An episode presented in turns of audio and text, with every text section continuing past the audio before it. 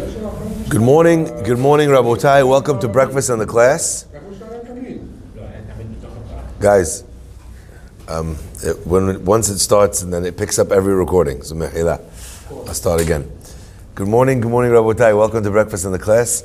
Breakfast in the class is dedicated in loving memory and Lilu Nishmat, Amram ben Hoshit and Moshe, uh, Alav uh, Shalom, sponsored by his son, uh, Meir Cohen, Ruach Adonai, You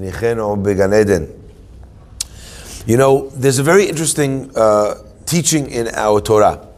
And the Torah teaches us that um, a person has an obligation on the holiday of Sukkot, L'kachtem lachem yom rishon, etzavot, right, arve nachal, right, kapot marim.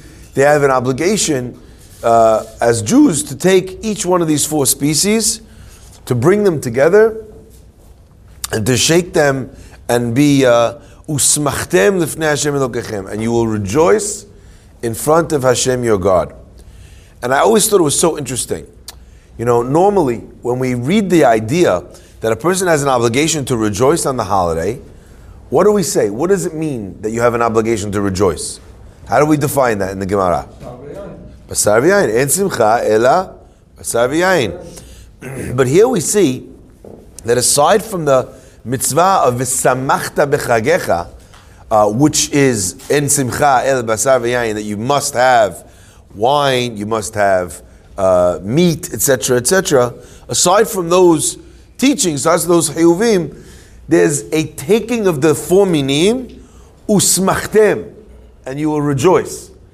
It's almost as if the Torah is telling you that there's an obligation to rejoice in the taking of the arba minim. Now, I don't know. Did you ever feel that? I mean, I know I take the, the mitzvah very seriously. You want to get a nice etrog, nice lulav. You want to shake it. You want to fulfill the mitzvah. Did you ever think when you picked up the lulav and etrog, you have an obligation to rejoice in it? Usmachtem? Is that right? Is that something that ever crossed your mind? So I was thinking a little bit about what is this simcha that's spoken about in this pasuk here that uh, is, is connected to the taking of the lulav and etrog. And my friends, I think that there's um, one very powerful idea that I want to share with you. You know, the Gemara, excuse me, the Midrash tells us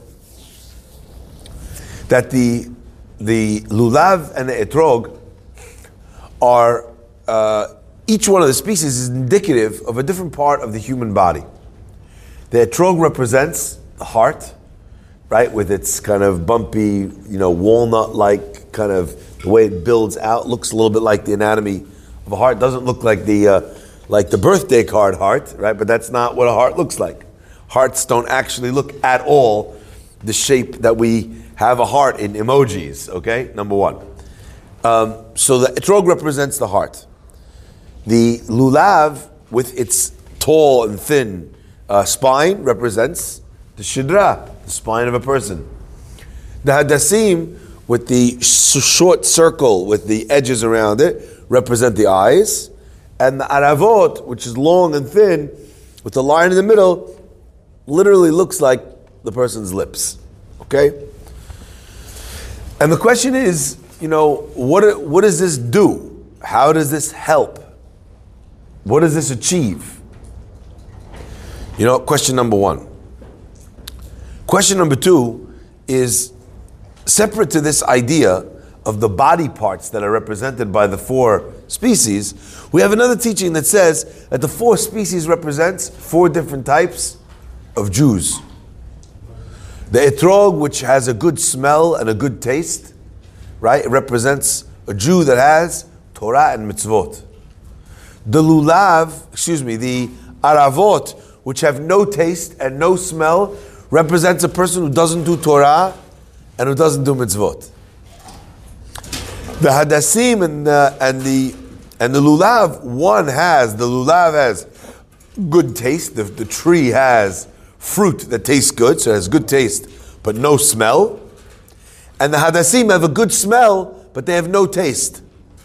So one represents a Jew that has Torah with no mitzvot, and one represents a Jew that has mitzvot with no Torah. Which one is which? The hadassim that have the good smell represent a person who, is, who has mitzvot but no Torah. Okay? Whereas the, uh, the lulav represents a person, the lulav that has taste represents a, a person who has Torah but no mitzvot.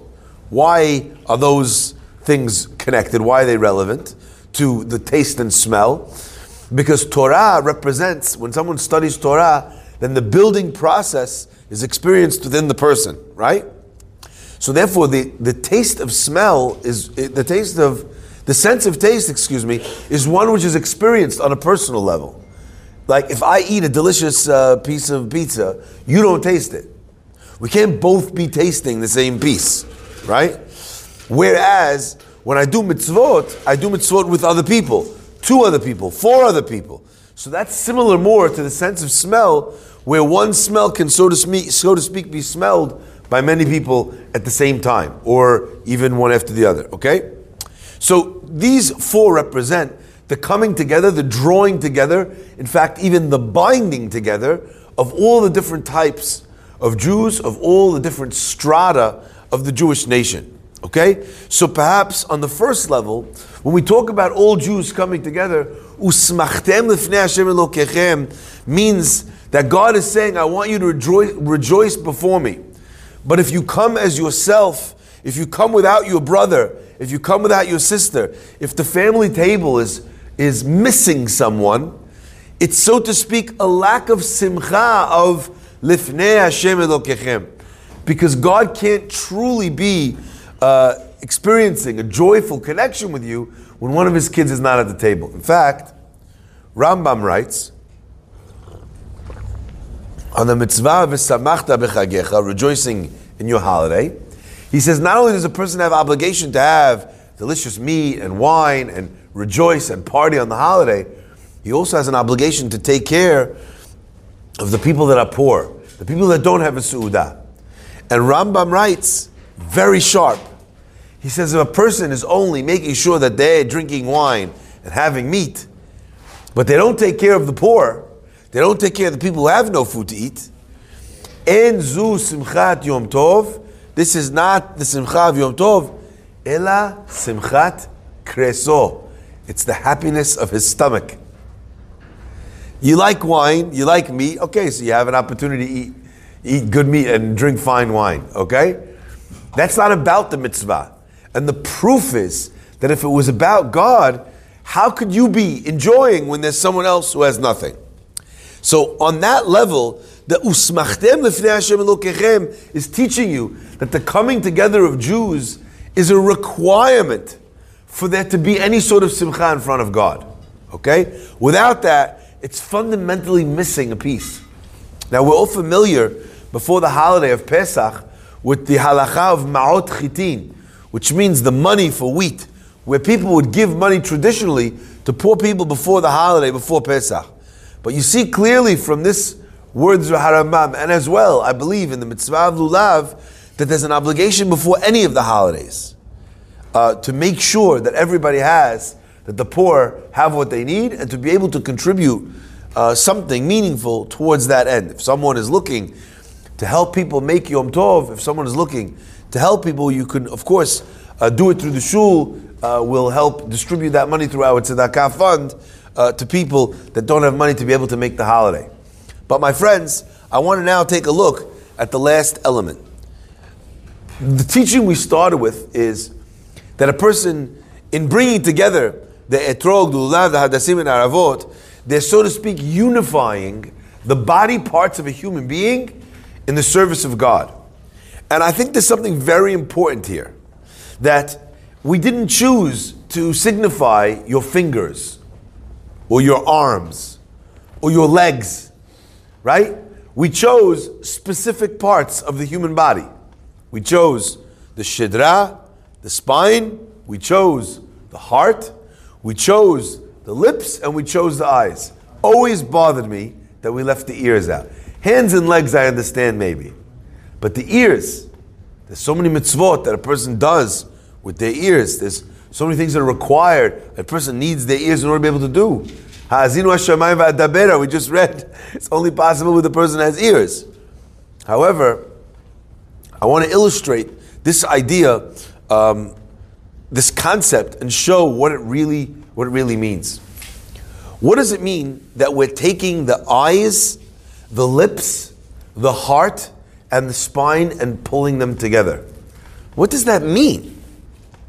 What is this idea that they're that they're driven or drawn together? And I think that this is an unbelievable lesson for our generation. You know, when a person speaks, right? When they uh, when they say they use their words, we are all aware of the power that a person's words have. We know that the right word in the right time literally can make someone's life, and the wrong word in the wrong time can destroy it. So much so, the Pasuk says, Hamavet v'hayim biyad alashon, that life and death itself are in the hands of the tongue. There's many iterations of that. Again, someone can achieve breaking up a marriage, breaking up a family. A person can dissolve a business partnership with a few words. They can take away opportunities from a person. They can have a person thrown in jail, right? There's lots of different things you could do to ruin someone's life uh, just with speaking a few words. But the flip side of that is, of course, that you're capable of building. How does a person decide which words they want to say? How do you decide? How do you make that shikul hadat? Uh, and decide how you want to speak about somebody. You saw something, you know, you now you want to say something. How do you decide? Our rabbis teach us that before a person uses or employs their mouth, really there's something that precedes it. And that is ayin tova, the eye, a good eye. If a person looks at someone in a negative or a cynical way, if that's how they look at the world, so then when you come to speak about it, that's not a disconnected part to the way you saw something. It's part and parcel of the way you see something. Negative people say negative things. Positive people say positive things. But you only will say positive things if you saw things positively. So the, the eye and the mouth are inextricably bound together. That's why Al Khamim tell us that in the uh, Aleph Bet, we learned so many elements of wisdom of human life. Says the Gemara, Aleph Bet, Aleph Bina, Gimel Dalid, Gomel Dalim. Aleph Bina means let me teach you wisdom. Gimel Dalid, Gomel Dalim, that God, He does kindness with the poor. And they illustrate, even within the framework of the letters themselves, if you look at the Gimel, the Gimel, so to speak, is walking. It has those two legs and it has an arm stretched out, like the person who's giving. The Dalit, which is the Dalim, it's got the arm, the back. If you look at the top of the Dalit, it's reaching backwards. This is a Gemara. The Gemara says this. So even the letters themselves, they teach you wisdom. And the Chachamim explain that the Torah is also teaching you that in the Tzura and in the order of the Aleph Bet, that before you have Peh in the Aleph Bet, you have Ayin. Ayin comes Ayin and then Peh. Unbelievable. I remember reading someone, some once upon a time, that the Torah is communicating to you that there's a three-step process here. Ayin, Peh, Sadiq. Okay? You have a person who sees right, a person who speaks right, that person is nechshav, he's considered to be to be a Sadiq. But of course, it's not just about people. You know, our mouths, we speak positively of people, but we also speak positively about God. Every time you say the words Baruch Hashem, Baruch Hashem, Baruch Hashem, has an impact on the people who are hearing those words. They hear, they understand, they recognize that you're saying positive things about Borei Olam. They want to know who's this Borei Olam. They also start to think in that way. There's a person who looks negatively at God. I'm very angry at, at Hashem, you know? Well, there's a person who looks positively at God. So that ayin, the discerning eye, is also what leads to the Peh. But my friends, how do you decide what is the right outlook to have? How do you decide what your eyes should see? And indeed, this is the way. Most of us think that our eyes bring us impartial facts, and then our brains act as honest adjudicators and decide how to interpret what we see. But for most people, actually, It does not work that way. That's not how it works. It's not that we are honest in what we see and then we decide what we saw, but rather, before we even look, we've decided what we want to see. I want to just illustrate this with a, a simple example that uh, many people have heard of before. They did an amazing experiment with an amazing violinist. His name was Joshua Bell, maybe the most famous violinist in the world. They got him the most expensive violin, a Stradivarius, millions and millions of dollars, hundreds of years old. They're tuned to perfection. They're the most unbelievable uh, instruments, most unbelievable violins in the world. So they got the best violinist playing the best violin, and they gave him one of the most beautiful concertos to play. And he goes into a subway station as if he's a regular guy playing for money on the street, a guy with no options, no hope, he's homeless, whatever. He opens up a little thing for money and he starts playing violin. People are walking past him like this for hours. Back, forth, back, forth. No one stops to listen. This is a person who people pay hundreds of dollars to go to sit for hours to listen to a concert in the, in the Philharmonic. You know what I mean? Like this.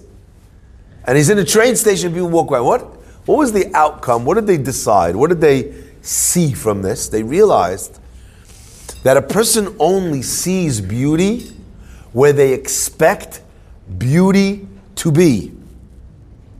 You walk into a thrift store and you see a painting in the thrift store, you say, oh, it's a piece of junk. Right? But it might be a, a, painting, a Picasso, it might be a Monet, it might be a Van Gogh, it might be. You have no idea. But you never take it seriously. You know why? Because you assume it's junk. Because where am I? I'm in a place where everyone threw out their stuff and donated and gave it away. So it's, it makes it. Now you go to the same painting. You went, you saw in a museum. You're sitting here. Wow. What was the artist thinking? What was he doing? When you're walking in the in the museum, everything is a masterpiece, and you're the dip that has to go figure it out. Okay? You go into a thrift store, you look at a painting, that's the ugliest painting I ever saw. Right? People only see beauty where they expect beauty to be. And what that means is, and this is such a powerful idea, it means that before we've even looked at something, we have decided if it is going to be beautiful. Before you look at a person, at a community, you decide if they're good people or bad people. And then, you know what happens? You use all of the data that comes your way for something which is called confirmation bias. We're experiencing it today in the news and politics all the time. You have people who are watching only the same channels which tell you that the Democrats are the Mashiach and the Republicans are all the Satan, Yetzer Hara, Malach Mavet. And anyone who's Republican is the worst person in the world. Okay? And that's the narrative. You find the Republican doing something nice. What do they say? Oh, the guy's sleazeball. Look at him trying to get reelected. right now, switch to the other side Go to a Republican channel, look at how they talk about Democrats. They can't find a nice thing to say about someone from the other party. Because what we've done is we've created these siloed elements of information, these information superhighways that have one lane. So we live in a generation of information superhighways with one lane, one lane going this way and one lane going that way. You're either on this side or you're on that side. And you've decided before you even look at the ticket, which side of the is he Republican, is he Democrat? You're not voting for a person anymore, you're voting for a party. Happens to be the guy's wearing the blue tie or the red tie. My friends, why am I saying this? This is not about politics. I don't care about politics. Okay? What I'm trying to communicate though is that if a person doesn't think that they're making decisions as to how to see somebody, they're just not being honest. And if you want to find or catch yourself out doing this, look at someone you really don't like. Look how hard it is to admit that they did something nice. you find someone good, someone comes to complain to you about your kid, about your first reaction is to defend, no, you don't understand, that's not what he meant, he was under a lot of pressure. You have every excuse in the book. For someone you love, you have all the excuses. That means that before you even see the facts, you've made up your mind.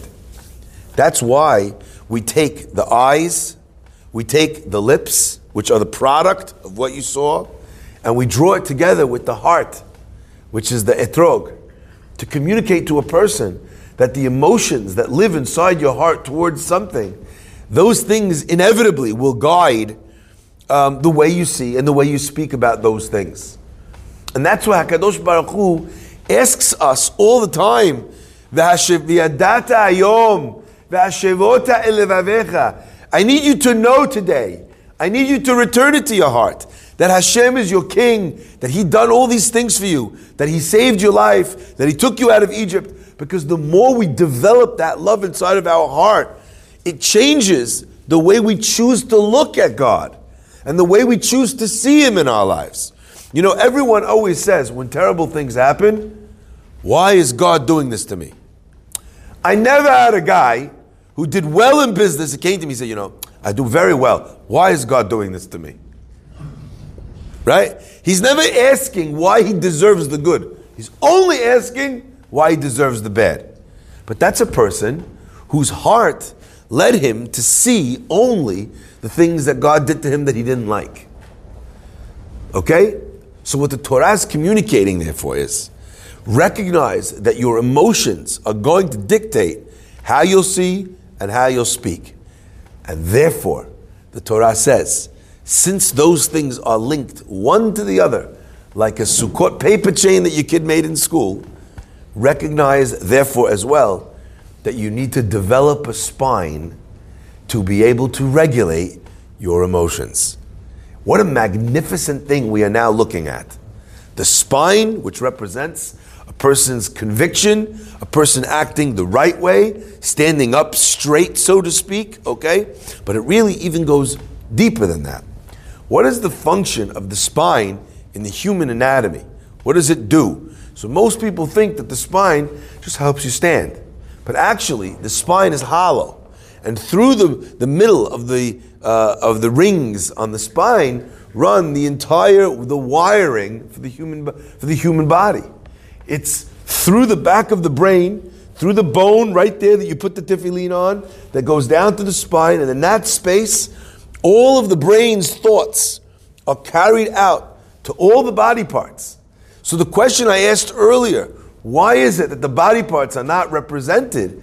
They are. They're represented in the spine, where all the brain's thoughts are taken from the realm of the theoretical and driven into the realm of the practical and of the physical.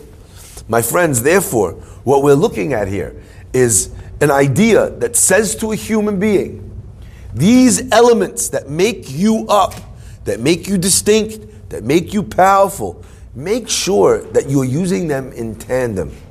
Because many people use the eyes and the heart, the eyes and the mouth without their heart. They use the eyes and the mouth without a spine. They have whatever emotion they want, and they don't have any, nothing kind of making them, forcing them uh, to, to, in their actions, uh, stand up for principle.